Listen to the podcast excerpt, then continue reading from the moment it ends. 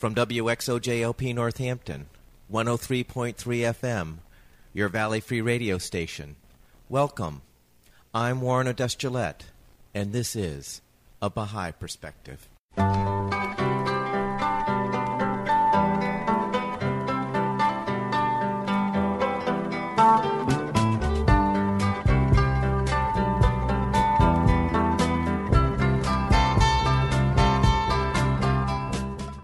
Welcome to A Baha'i Perspective. I recorded an interview with Susanne Alexander on March 24, 2014. Susanne is president of her own marriage educational service company that conducts marriage workshops for singles, prospective marriage couples, and married couples. She maintains two websites. The first is marriagetransformation.com, which is her business website, and her second is BahaiMarriage.net, which provides the Baha'i perspective on marriage. I started the interview by asking Susanne where she grew up and what was it like growing up there? You know, I really didn't grow up anywhere. is kind of the honest answer because that makes it sound like I stayed in one place. I was born in Edmonton, Alberta, Canada, and then went to a couple of different places in British Columbia, then to Saskatchewan, and then to Ontario. And at the age of 19, then came down to Ohio in the United States. So growing up in Canada was snowy and it was an adventure because my dad had very restless feet and so we moved a lot anytime he felt like he needed a new challenge that put me in a variety of circumstances that were probably unusual growing up for instance he was an educator on an indian reservation and particularly when we were living in Saskatchewan, there were Indian reservations all around the town, and a number of my classmates came into town to the school. So I got to participate in powwows and things that would be a little unusual for a 12 year old to, to do. And then Toronto, of course, was big city, uh, still is. Uh, and I still have family living there and, and go back and forth on a regular basis between the countries. I, I have dual citizenship. My mom's American, my dad's Canadian. And so I hold both passports. Hmm. And what was religious life like growing up?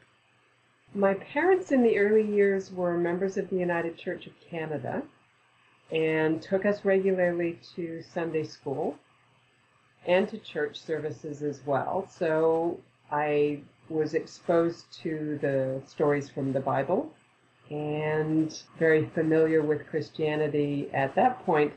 When I was around eight or nine, my parents started investigating the Baha'i faith. And for a year or so, I would go to Sunday classes at school in the morning, at uh, church rather in the morning, and then go to Baha'i children's classes in the afternoon on Sundays. And when they then uh, committed to being members of the Baha'i faith, uh, I just got connected to the Baha'i community and, and became actively involved in children's and youth activities as a Baha'i. And where were you when your parents became Baha'is? We were in living in Calgary, Alberta. Mm-hmm. So that's when uh, your father was teaching on the Native American reservation? he taught at a number of different schools and at one point was at a teachers conference in Banff and going on at the same time as the the teachers conference was also a Baha'i summer school. He sat down at a lunch table during one of the breaks and started a conversation. He's a very curious guy. Started a conversation with the uh, various members of the Baha'i faith and started learning about it. and then on his return to Calgary, initiated a much more in-depth study. It actually then took my mother a few months before she decided she was curious and, and wanted to investigate it as well. Were they social Christians uh, or were they evangelical Christian? How would you put them? Mom and Dad had grown up actively going to church services, so they were definitely connected to the Protestant church. And we were going regularly, so we were going on a weekly basis. My dad first started to feel spiritually dissatisfied, that there was something that was not meeting his needs. He started to investigate a variety of faiths at that point, and so we visited mosque and synagogue and a variety of places that he wanted to see was there something there that might meet his spiritual needs. And it wasn't until he found the Baha'i faith that he realized by connecting with a faith that was up to date, with a current messenger from God, with teachings that address the needs of the world today, that that really met the need that he was feeling for a religious faith. Do you remember what your reaction was when your father came home and said, uh, I found this new religion? I felt confused about religion for a number of years because of this experience. I wasn't sure what to believe and what made the most sense for me. At the age of 15, as a Baha'i, you are invited to commit your life to Baha'u'llah all the way through my 14th year, I went through a lot of questioning. Was this what I believed? What was it that made sense for my life? Shortly after my 15th birthday, decided that Baha'u'llah was the most recent messenger from God, and so committed my life at that point to Baha'u'llah. I became very active then as a as a Baha'i youth, traveling around the country, making friends and and doing service within the Baha'i community. When I was 19 and then came down to the to the states, though, there were no other Baha'is around where I was living, and I was in a very difficult marriage. I stopped for quite a while praying. I stopped studying. I really drifted away from God. So at the age of 23, Someone said to me that I couldn't deal with all of the problems in my life and in my marriage unless I turned back to God. At that point, then moved to a city where there were some Baha'is, and I looked them up, connected with them, started actually studying the Baha'i teachings, and made a commitment at that point to never abandon God again. So, what was it that had you move at the age of 19 to the States? Ah, I had I had met a a gentleman when I came down to visit my grandmother in Ohio. She had introduced me to someone, and I came down to Ohio to live then in order to, to marry him.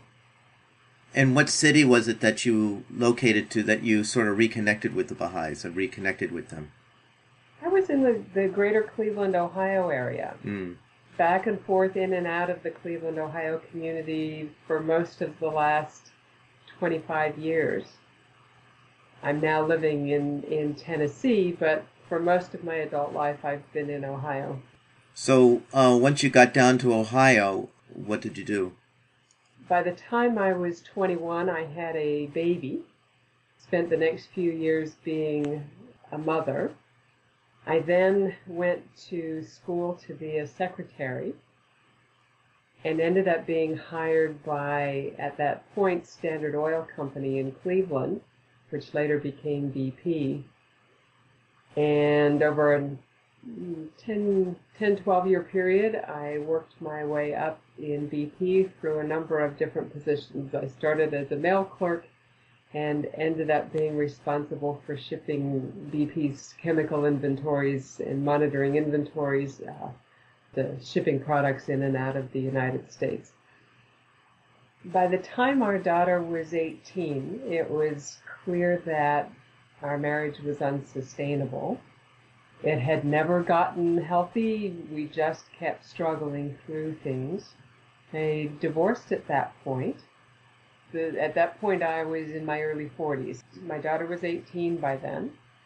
I spent a couple of years healing from that marriage and ended up marrying again to a Baha'i from the greater Cleveland area. And it was a very strong, very happy marriage.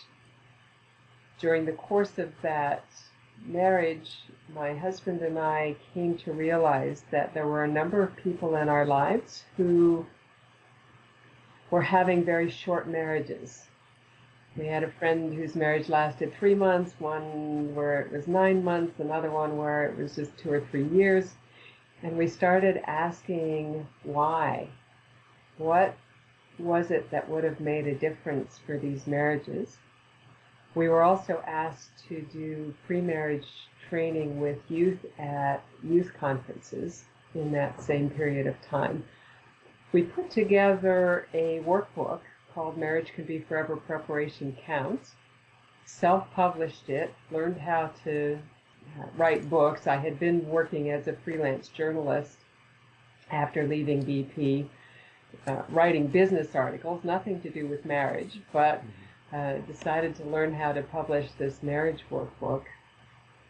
Within months after we had sold a couple of thousand copies of the book, we started to realize that there was a need for marriage preparation materials and decided that I should uh, work full time on creating materials for individuals and couples. We formed a company then called Marriage Transformation, which has its own website, marriagetransformation.com. And that's what I've been doing then for the last 10 years. In fact, uh, this past week was the 10th anniversary for Marriage Transformation. Mm-hmm. Why was it that you left BP? In 1997, I had been with BP for 13 years at that point, I was going through the divorce. It was time for me to change uh, my life and head some new directions. I investigated, actually, at that point, working full time for the Baha'i Faith, moving to Chicago to do that. It didn't end up seeming like that was the path I was to go on. I had gathered at that point a group of close friends and relatives and invited them to consult about what should I do with my life? In that process, we prayed together, we looked at my skills. I had a brand new degree in uh, communications because I had been taking night classes and, and finally at the age of 40 getting my degree. And the group looked at the entire picture and suggested to me that I stay in Cleveland rather than move back to Canada or move anyplace else and that I become a writer. Well, I had been sending chemical ships around the world with BP, nothing to do with writing. People would fuss at me if I wrote more than a paragraph in an email message. But I love writing and really fell in love with writing as I put together my uh, my bachelor's degree and the group looked at that and suggested that I try being a journalist. At that point, I had taken one journalism class. It was taught by a woman who wrote a book called uh, The Plant That Ate Dirty Socks. She was a children's book author, not a journalist. But I had published a front page story in a small weekly paper in the area as part of that course. And I had a few contacts in the area that I made there's a Baha'i quotation that talks about when you get a group of people together to consult about something and to pray with you, if you then follow the guidance of the group, the outcome will be guided by God. And in nine months' time of pursuing this writing career, I was writing full page stories for the Cleveland Plain Dealer, which was a very major big city newspaper. And the other freelancers in town were saying to me they had never seen a freelancer's career take off that quickly. So I felt it was definitely very guided. I ended up publishing maybe about 200 articles in a wide variety of publications, finally ending up doing uh, business stories for Newsweek for their Japanese edition. I couldn't read the articles once they were in print, but they paid well.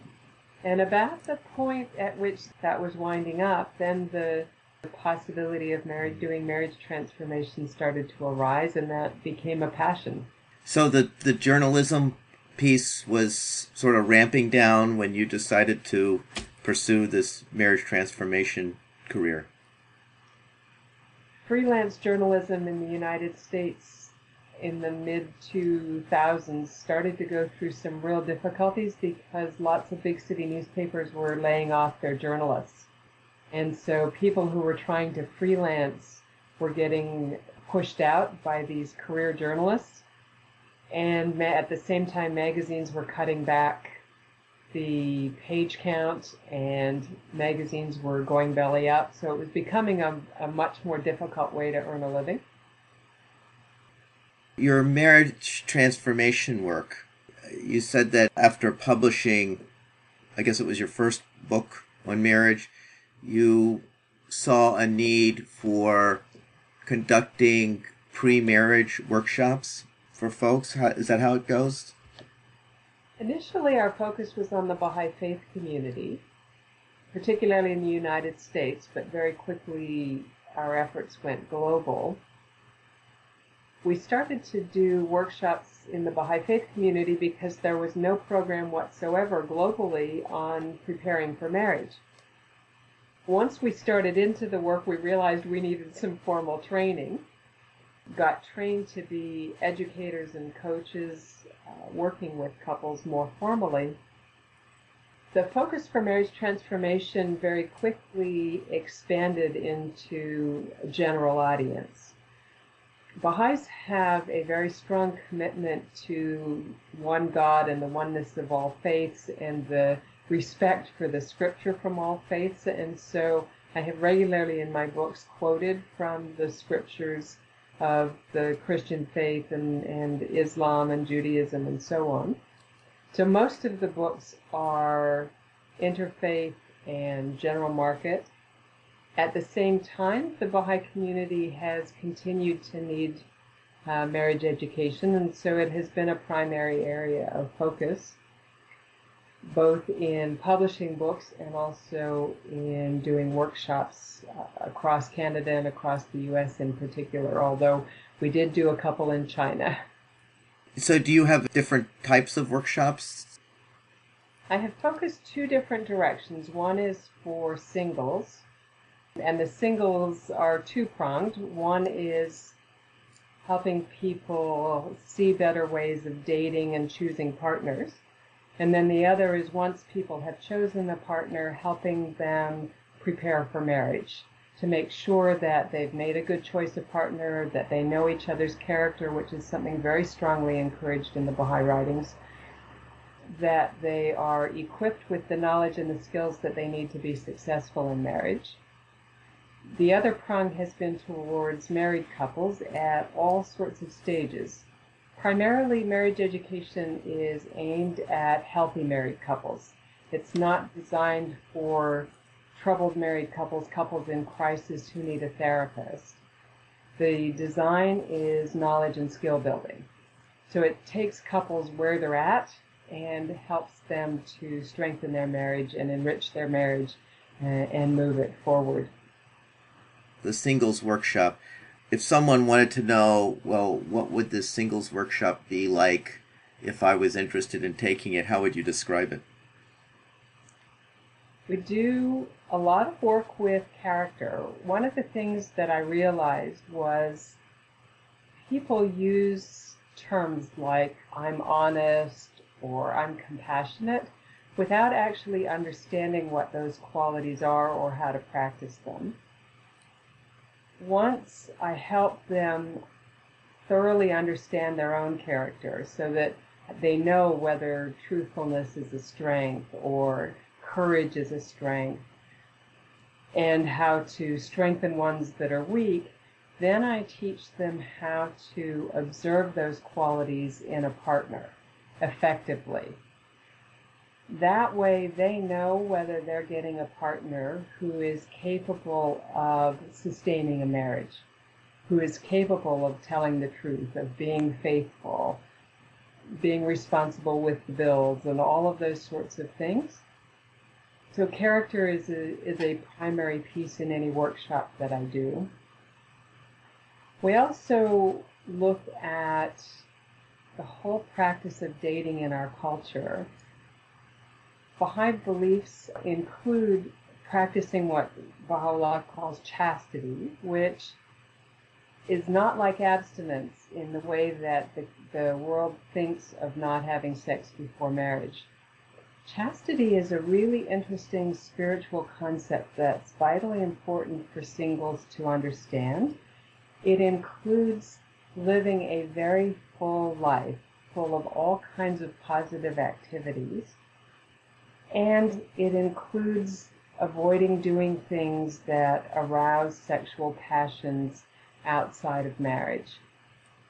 I also then help them understand that chastity applies after marriage, not in terms of abstinence, but in terms of the entertainments that they choose, the activities that they choose to do, that they are ones that show respect for themselves as a noble human being and that show respect for their partner and help them avoid getting into some of the difficulties with sexual activities that are, are so prevalent in our world today. Do you hold workshops for folks that don't necessarily hold the belief that you should be chaste before marriage? And then if so, how do you how do you do that? Or what is different? Both with Baha'is and with anyone else, what I present is that they have choices. Every choice has a result in the books that I write and the workshops that I do with people who uh, don't have a particular belief in sex before marriage or, or not having sex before marriage, I simply share with them here's a choice, here's why you might want to choose this, the possible outcomes if, if you choose something different, and help them to understand why they might make a certain choice and, and what the consequences might be. I have worked with couples who have made the choice to have sex before marriage, and I have worked with couples who have chosen not to.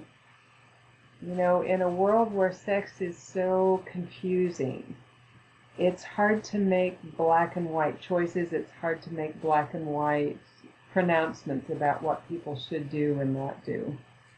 I try and let people know uh, what their wide range of choices is and encourage them to make the decision that's best for them. And you said your other pre marriage workshop had to do with partners that have identified that they are serious about marrying that particular individual. So if, if such a couple wanted to come to your workshop, how would you describe what that workshop would be if someone was interested in taking it? What I tend to do with couples who are pretty committed towards marriage is actually try and meet with them as a couple rather than have them in a workshop setting. Uh, I have an assessment instrument that I'm trained to use with couples that gives them and me a broad picture of their readiness to marry and uh, also where they need more education and preparation to be successful at marriage. And it may indicate even that they need to seriously consider whether whether marriage is even a good idea for them. That level of detail is difficult to get to in a in a workshop. So in a workshop with, with couples at that stage, I would be giving them tools for preparing a budget, for how they might handle tests and difficulties, ensuring that they talk about children, how they might raise children, and so on. But it's more general. If I give them the prepare assessment and we meet one on one with me with my coach's hat on, then it's much more effective in being very specific for that couple. So, what couple is likely to seek out this kind of workshop? It takes courage in a society that believes in instant love and instant relationships. We don't learn about marriage preparation in school. It takes courage to accept that you might not know enough to be successful in marriage. We're in a world where people go through more education to get a driver's license than they do to get a marriage license. It's starting to change. There are a number of states in the United States and places where you get a discount on your marriage license if you've actually gone through education. So we're starting to to see some push to to be more systematic with it, but we we have a long way to go. It takes courage to put yourself in a workshop where personal topics come up one of the things that I make sure I do, whether it's a singles workshop, you know, with couples or married couples, is I make sure that anything private is discussed privately with the couple. I, I have the couple go off into into quiet areas to discuss anything private in their relationship, uh, rather than anything private being discussed in front of the group. I make it clear that workshops are not therapy, that it's an educational experience and we try and make it fun. So there's activities all the way through and the opportunity to, to laugh and, and at times do artistic kinds of things in the middle and it's a positive experience for people. And then you said you have this workshop for for married couples. So how would you describe that workshop for folks who might be interested in attending that? There are a number of key topics that come up at a married couples workshop. Interestingly, one of them is also character, the same as with the with the singles, where I help couples strengthen their practice of qualities like moderation and helpfulness, being of service to each other and outside the marriage to other people as well.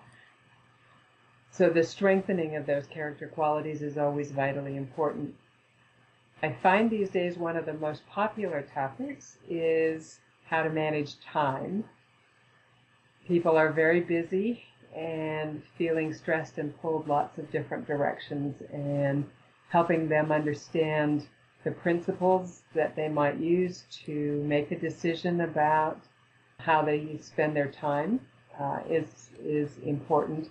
I don't delve too much into parenting because that's a whole nother universe, but we do talk about the importance of maintaining the marriage as a gift to their children. That research is very clear that children do better on all counts if the parents are happily married and that that's there as the stable foundation for the family.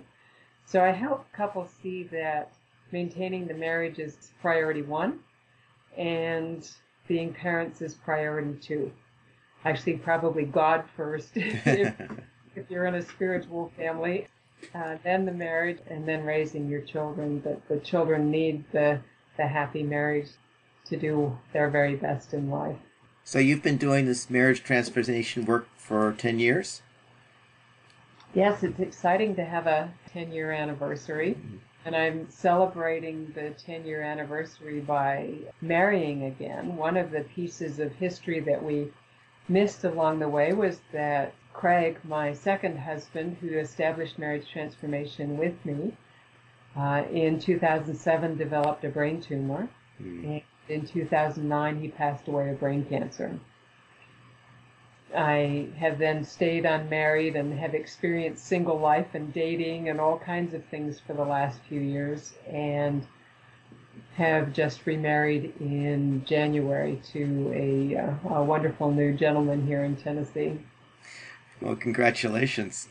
Thank you. So that must have been traumatic and difficult to continue your work without your partner. It was very, very difficult.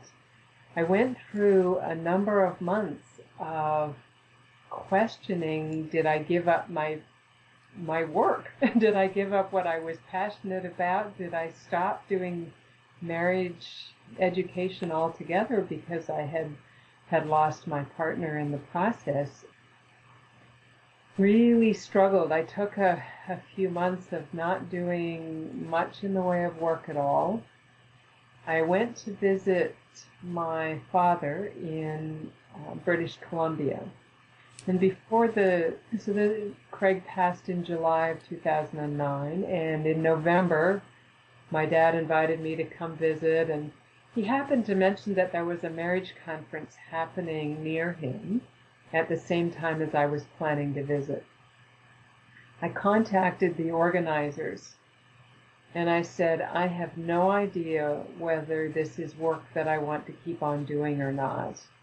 But I have been doing this work, and if you want me to do one workshop for 90 minutes, I'll try to do that. I thought, you know, let me just see, can I still do this work? They accepted accepted me as a presenter. In the days that followed, they started to really check out what kind of work I had been doing and realized that I had this company marriage transformation and had been writing books and got all excited and came back to me and asked if I would present a keynote at this conference. so here I was, really scared. I, you know, I didn't know whether I could be successful at any of this. I was still very emotional about Craig's passing and really hesitant. But they asked me to do this, and so I said, all right, I'll pray and think about it for a couple of days. And outlined a possibility of something real simple I could do as a keynote and came back to them and said, okay, I'll do it and a workshop. Well, then I got up to Vancouver and a day or two before the conference was due to start, they contacted me and said the person who was supposed to do the afternoon keynote, I was lined up to do the morning one, had dental surgery and had to cancel. Would I also do the afternoon keynote? And would I participate in a panel of presenters at the end of the day? So I had gone from being brave enough to do a 90 minute one to all of a sudden being asked to participate very publicly in a large conference with at least 100 attendees for the entire day. And at that moment, I started to cry and I looked up at heaven and I said, Okay, Craig, to my husband, I get you want me to keep doing this work. And just felt like it was a nudge from heaven that I was supposed to, to keep going. And what I did after that con- that conference actually was very successful. It it rebuilt some of my confidence, rekindled my passion for the work, and helped me to see that that I could present on my own even without a co-presenter of, of a husband.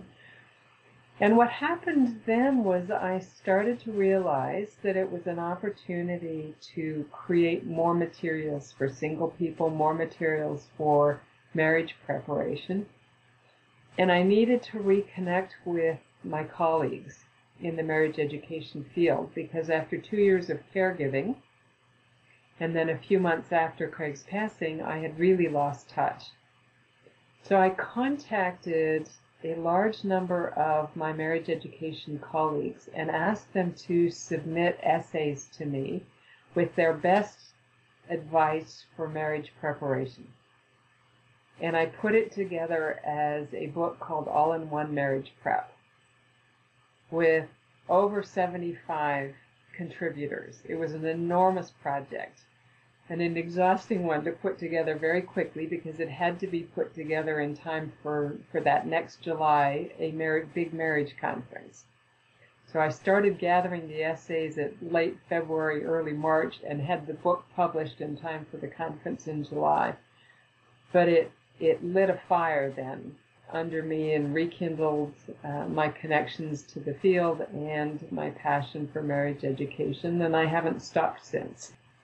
What do you see marriage transformations doing in the next 10 years? Great question. I'm deep in the middle of that process at the moment. My new husband, Phil, is actually a business consultant. He's focused on innovation and business transformation. So we've been looking at what's possible together. One of the uh, possibilities is for me to be training other people to be marriage educators. I'm getting lots of requests and that's very definitely a possibility. I'm also doing a lot more speaking and traveling and doing workshops. One of the fun things that has happened over the last few months that looks like it's going to be a significant expansion of my work is starting to do workshops online. Right now I'm lead faculty for the marriage marriage and relationship subject area for the WillMed Institute out of Chicago. And I have a faculty t- team of four of us who have now put together five courses in the last year, and we've got a few more lined up for, for the coming months. And that's been very exciting because we're pulling registrants from all over the world Australia, China, Europe. I'm also gaining more global coaching clients.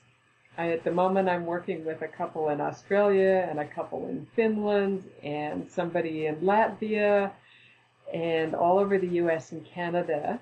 Time zone management becomes a bit of an interesting uh, pickle, but I'm doing it over Skype and really appreciating the opportunity that the internet is giving me to reach a far broader audience. And I'm still publishing at least one book a year. Now, all of your work is at at your website.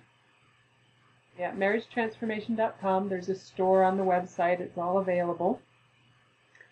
And I have a service site for anyone who's interested in what the Baha'i principles are about marriage. So, uh, BahaiMarriage.net, which is also BahaiRelationships.com that's a great place to learn what all of the spiritual principles are that the Baha'is teach related to marriage. And it's been a good resource for Baha'is globally as well. And then Marriage Transformation is my coaching and workshop business for uh, anyone who's who's interested. I do tend to be at least to be spiritually based in the coaching and the workshops that I do, uh, or at least principles character is is a bit of a spiritual concept, but it's also a broad concept for people who don't necessarily believe in God. Yeah, I think ethics is a big deal. Yeah, sure. Right. Well, Susanne, thank you so much for sharing your story and your work with us. You're quite welcome. I, it, this is definitely an exciting journey in life. I never dreamt that I would be where I am at the moment, I really look forward to another 30 years on this planet of, of being of service to people, of doing outreach, of helping marriages be happy, unified, lasting, and to have the whole world start to reconnect with and fall in love with how wonderful it is to have a partner and to create a marriage together. That's definitely my passion. I'm uh, excited to be able to share about it with others. Thank you for the privilege of, of sharing. You're welcome. I hope you enjoyed that interview with Susanne Alexander, President of Marriage Transformation, a marriage educational service company that conducts marriage workshops for singles, prospective marriage couples, and married couples. She maintains two websites. The first is marriagetransformation.com, which is her business website, and her second is BahaiMarriage.net, which provides the Baha'i perspective on marriage. You can find this interview and other interviews at www.abahaiperspective.com.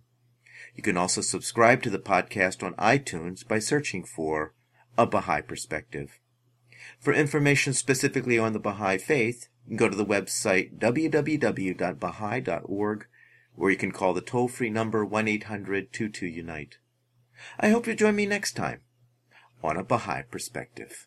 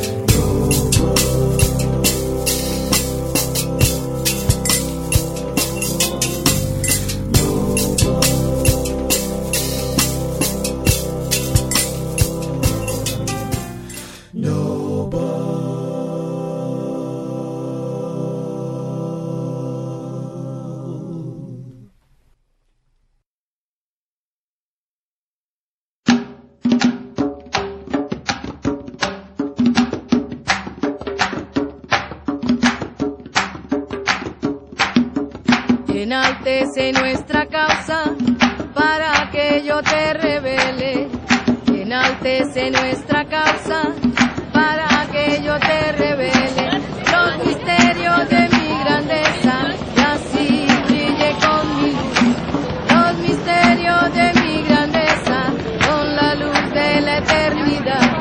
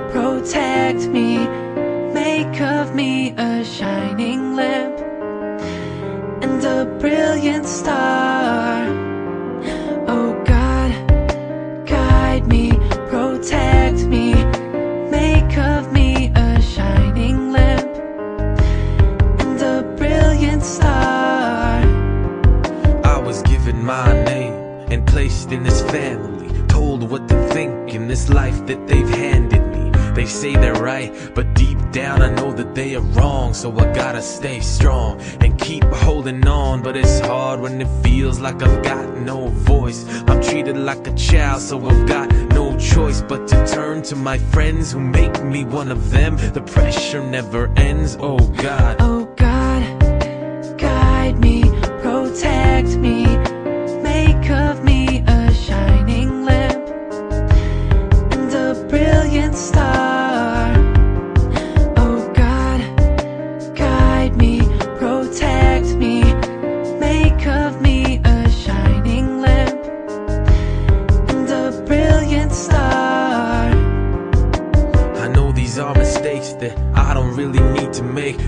In my own hands to shape my own fate. But I feel like I'm lost when the teacher try to teach me. Preacher try to preach me, but only you can reach me.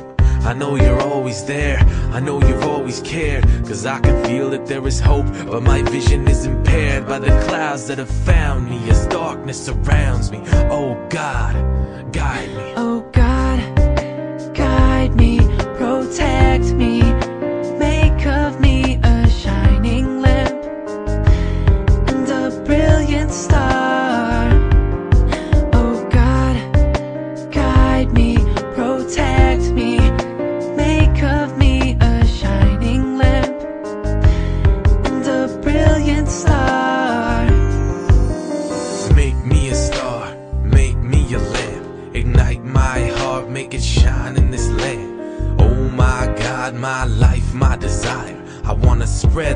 just like a wildfire. Make me a star, make me a lamp. Ignite my heart, make it shine in this land. Oh my God, my life, my desire. I wanna spread love just like a wildfire. Oh God.